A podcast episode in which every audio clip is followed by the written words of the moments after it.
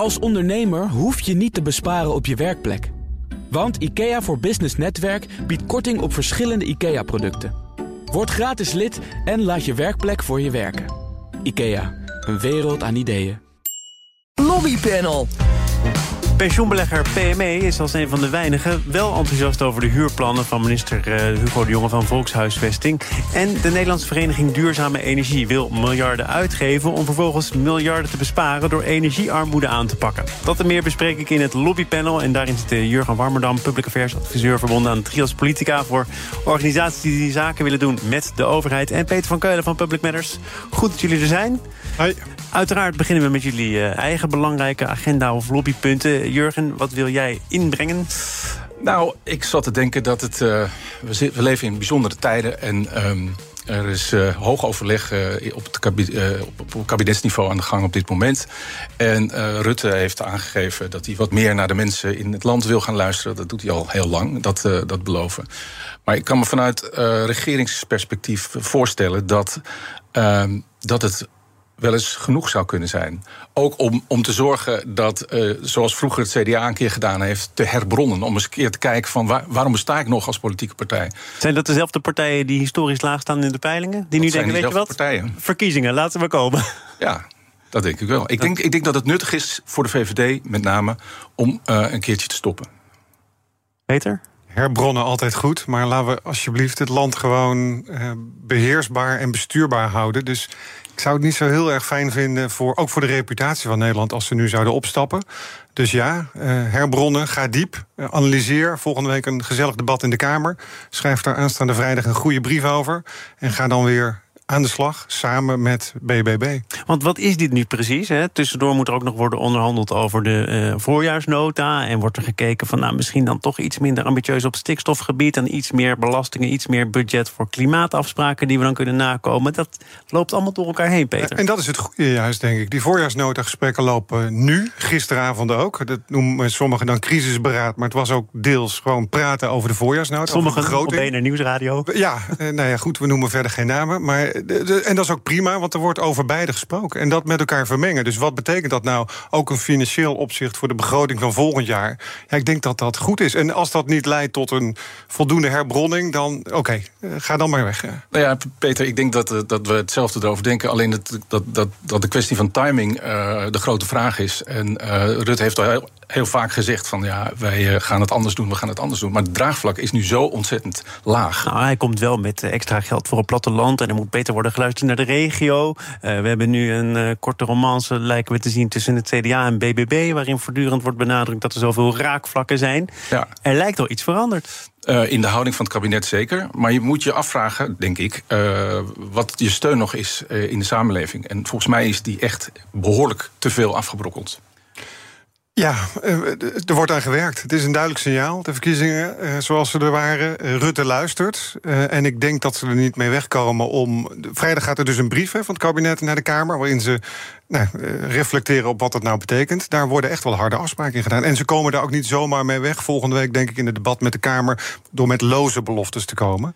En, en, en nogmaals, ik denk continuïteit in beleid. En na twee jaar weer weg. Nog niet eens één, oh, één eigen brood gedaan. Ja, het is zo snel. Dus geef ze ook een beetje de tijd. En ik denk ook onderhandelingstechnisch. Laat maar eens kijken wat er in die provincies gebeurt en wat BBB daar doet.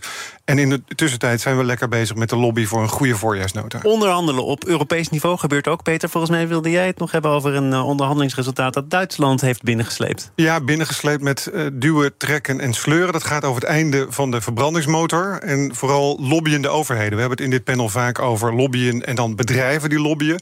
Maar uh, overheden doen dat ook. En in Brussel zag je daar de leidensweg van Duitsland de afgelopen weken, waar wetgeving lag om in 2035 alleen nog maar uh, niet fossiele brandstoffen te gebruiken voor auto's, onder andere. En Duitsland had zoiets van: nou, dat compromis vinden we toch niet helemaal goed. Dus dat wilden ze openbreken. En dat hebben ze in de openbaarheid gedaan. En met heel veel duwen, trekken uh, en ook reputatieschade, denk ik, als Duitsland zelf. Want ze gingen echt wel aan de. Maar is het dan de leidensweg waard? Want je zegt zegt het was een, uh, een barre tocht die Duitsland moest afleggen. Maar ondertussen is er wel het een en ander afgesproken over die e-fuels. Er is een compromis bereikt, bijna een Hollands poldermodel compromis. En nu is er wat ruimte om e-fuels te gaan toestaan, ook naar 2035. Maar is dat dan, ja, het, lijkt me heel dunnetjes. Dat was compromis. het waard? Uh, een, een, een, litertje e-fuel kost 53,80 euro. Dus of dat naar 2035 nog als alternatieve brandstof moet worden gezien. Duitsland was er tevreden mee. En dat is ook vaak dat zo'n overheid die in Brussel lobbyt... Uh, zich in het land zelf moet uh, verantwoorden. Dus de liberale fractie bij de Duitsers was tevreden. Dus ook dat is hè, lobbyen. Ja, de groenen wat minder. De groenen wat minder. Maar goed, compromissen sluiten. En dat hebben ze gedaan. Duwen, trekken, sleuren. En nu komt die wetgeving naar de lidstaten toe. We gaan naar andere wetgeving die er wellicht komt. Pensioenbelegger PME is als een van de weinigen wel enthousiast over de woonplannen van minister Hugo de Jonge van Volkshuisvesting. Toevallig laten ze dat weten op de laatste dag van de consultatie. En er uh, stond een interview uh, met de topman van die pensioenbelegger in het Financieel Dagblad. gaat over de nieuwe regulering van wat nu nog de vrije sector is. Het puntensysteem wordt uitgebreid. En ze zeggen zelf met zoveel woorden, Peter, wij zijn wel klaar met het geklaagd. Het is tijd voor een ander geluid. Ja, dus ik denk dat uh, Hugo de Jonge gisteren, het FD hè, was het... Ja. Hij hoeft hem niet eens open te slaan, want dat stond op de voorpagina. Dan denk ik, wat gebeurt hier? Wat zit hier achter? Dus misschien heeft de jongen wel PME gebeld... van kun je een tegengeluid geven? Dat weet je natuurlijk niet. Maar dat soort complotten nou, zie je dan gelijk... Ik vind dat namelijk wel interessant, want uh, bij mij ontstond de indruk wel... dat PME het FD heeft benaderd in plaats van andersom. Ja, dat zullen we nooit weten, anders dan ah, Martine Wolzak, geloof ik. Weten, ja, was ik het natuurlijk. Ja, even, ga even een paar deuren verder. Maar hoe dan ook, dit is ook lobby. En eh, in die hele consultatie die liep... iedereen moppert via diezelfde, datzelfde Financiële Dagblad. Is dit een tegengeluid? En dat was het nieuws uh, op dat moment. Hoe denk jij dat het gegaan is? Ja, ik, wij, Peter en ik hebben elkaar niet uh, gesproken in de voorbereiding... maar ik had precies hetzelfde gevoel. dat het heel goed mogelijk is dat Hugo de Jonge zijn, ja, zijn contacten heeft gebruikt... om PME aan te sturen op het publiceren van dit bericht. Op zoeken van deze publiciteit. Maar ik moet eerlijk zeggen dat ik zou me als pensioenfonds daar niet uh, voor uh, lenen. Nou, behalve als je het ermee eens bent, toch? Ja, maar dat is onbegrijpelijk. Want um, en da dat was eigenlijk mijn punt toen ik dit uh, las. Kijk, je bent een pensioenfonds en je wil naar maximale opbrengst, maximale pensioen voor je, voor je leden, voor je, voor je deelnemers. En eigenlijk zegt PME voor, met zoveel woorden.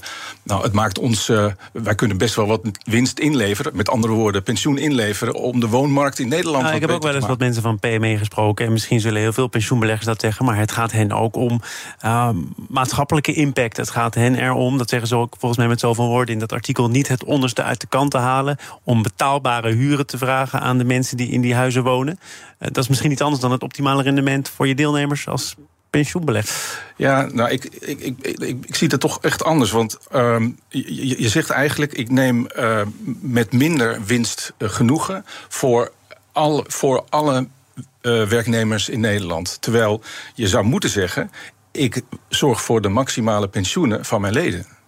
En dat doen ze dus niet. Ik zou echt razend zijn als ik uh, bij PME was Er is een, een, een, reden dat veel van die andere uh, beleggers het niet zien zitten. En uh, er zijn ook al signalen duidelijk dat dat consequenties heeft. Ik sprak gisteren met de topman van BAM, Ruud Joosten, in dit programma. En hij zei het volgende wij hebben gewoon voorzien, vorig jaar al gezien, dat een aantal beleggers gewoon afhaakten.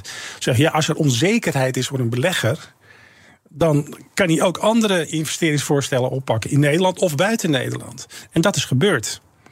Dus de onzekerheid die gecreëerd is door dat, door dat systeem heeft al geleid tot minder plannen voor nieuwbouw uh, in Nederland. En ja, dat is jammer. Als je net als overheid zegt, we gaan meer bouwen... ja, dan betekent het dat dit niet helpt. Dus ook BAM sluit zich aan in de ja, rij? onzekerheid. Het is verandering. En dat doet pijn bij sommigen. En dat zijn de commerciële vastgoedbeleggers waar de pijn zit. Ja, dat begrijp ik. Maar volgens mij is het voorstel van de jongen doorgerekend... gaat het om een kostenstijging van 0,05 procent. Ja, daar moet iemand de pijn eh, voor nemen. En dat kunnen dan de maatschappelijke pensioenverzekeraars zijn... die op langer termijn kijken en die een rendement van 3, 4 procent eh, halen. Of de wat meer meer eh, commerciëlere vastgoedbeleggers. Ja, daar, daar doet het pijn. pijn. Verandering komt met pijn. Uh, je vindt nu... krokodillentranen, want die beleggers zeggen... ja, maar wij kunnen het niet meer rondrekenen... en op het moment dat wij het echt niet meer kunnen betalen... dat we erop moeten toeleggen, dan gaan we niet meer bouwen. Ja, en dat is het beeld wat nu tot staan wel eens niet is. Ik denk dat dat het goede is van zo'n artikel in het FD. Er is discussie van voor- en tegenstanders. Die wordt via de consultatie gevoerd. Vervolgens gaat de Raad van State daar wat vinden en gaat de Kamer daar wat vinden. Dus dan krijg je een gebalanceerde discussie. Daar waar het op leek dat iedereen tegen dat voorstel van de jongen was. Maakt het nou heel veel uit? Want die bouwers zijn dus tegen. BAM is niet de enige. Grote beleggers zijn tegen. De commerciële jongens zijn tegen.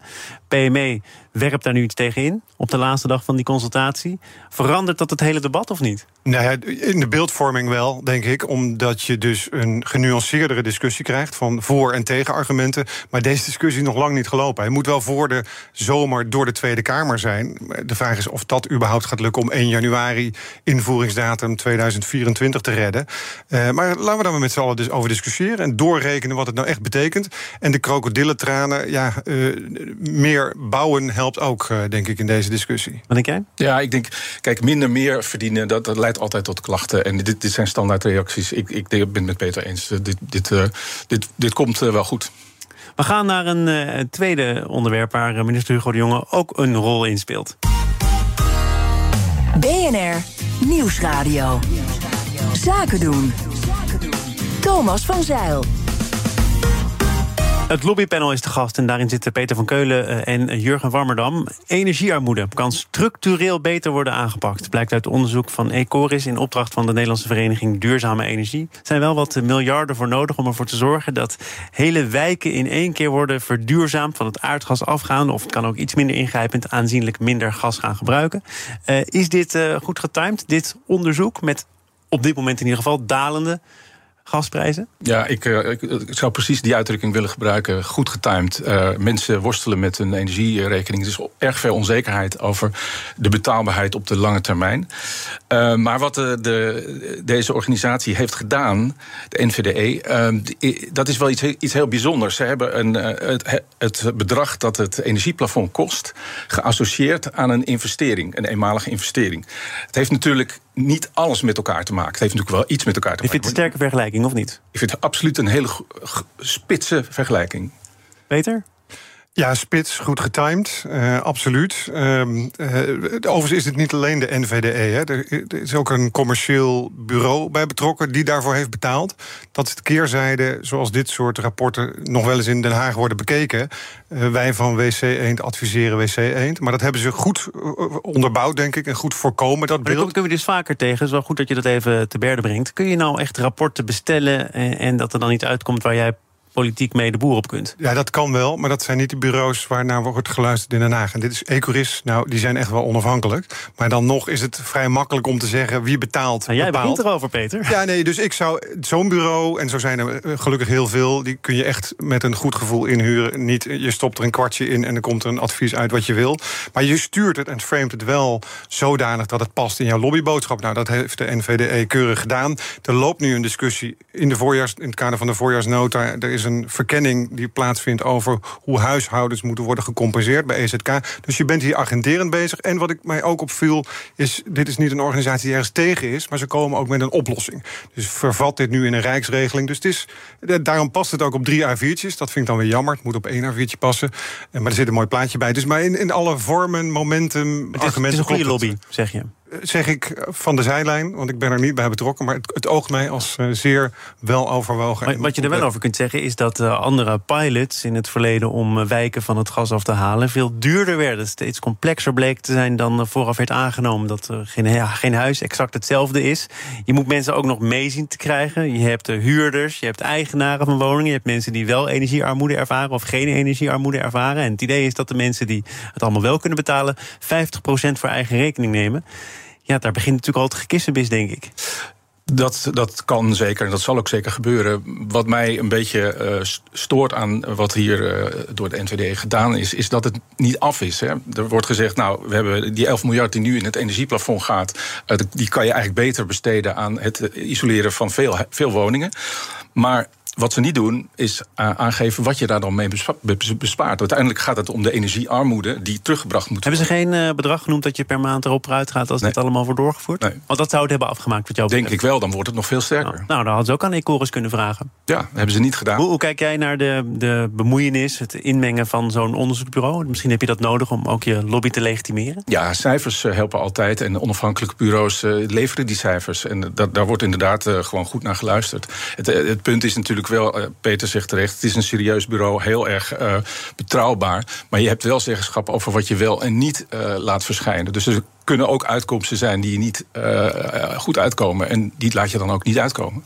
En dat vindt Ecoris dan prima. Het gaat iets te veel over Ecoris, maar uiteindelijk is het dan de klant die bepaalt wat er wel of niet op papier komt. Ze hebben volgens mij wel de baten doorberekend. Als ik het goed zie, 1,3 miljard per jaar.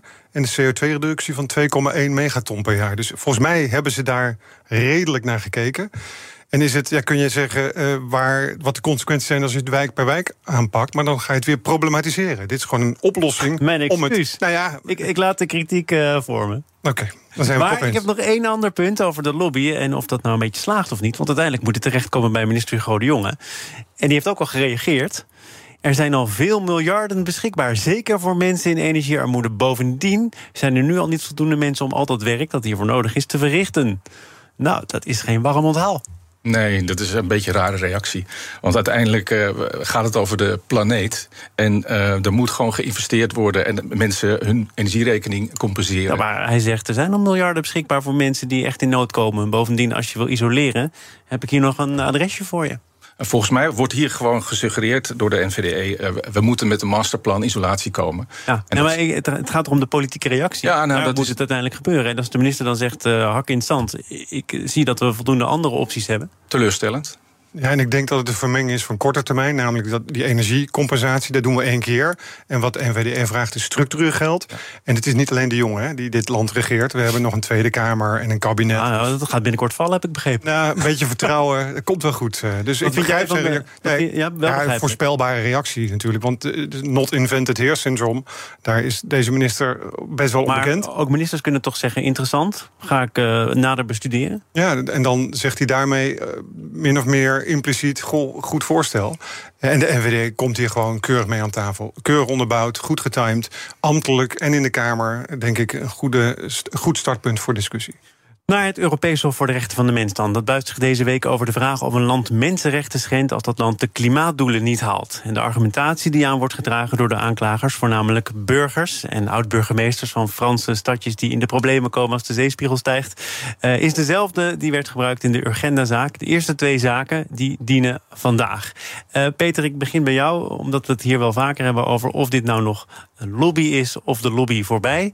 Wat is jouw oordeel? Nou ja, eerst even over de introductie. Het zijn ook Portugese jongeren die hier zich. Dus dit, is, dit zijn, is meer dan. Het zijn Zwitserse pensionado's, een Franse oud-burgemeester en een Portugese jongere gesteund door klimaatorganisaties. Ja, ben dus, dan volledig de eerste twee zaken ja, vandaag, die Portugese zaak wat later. Het is, het is een serieuze rechtszaak, of serieuze rechtszaken zijn het.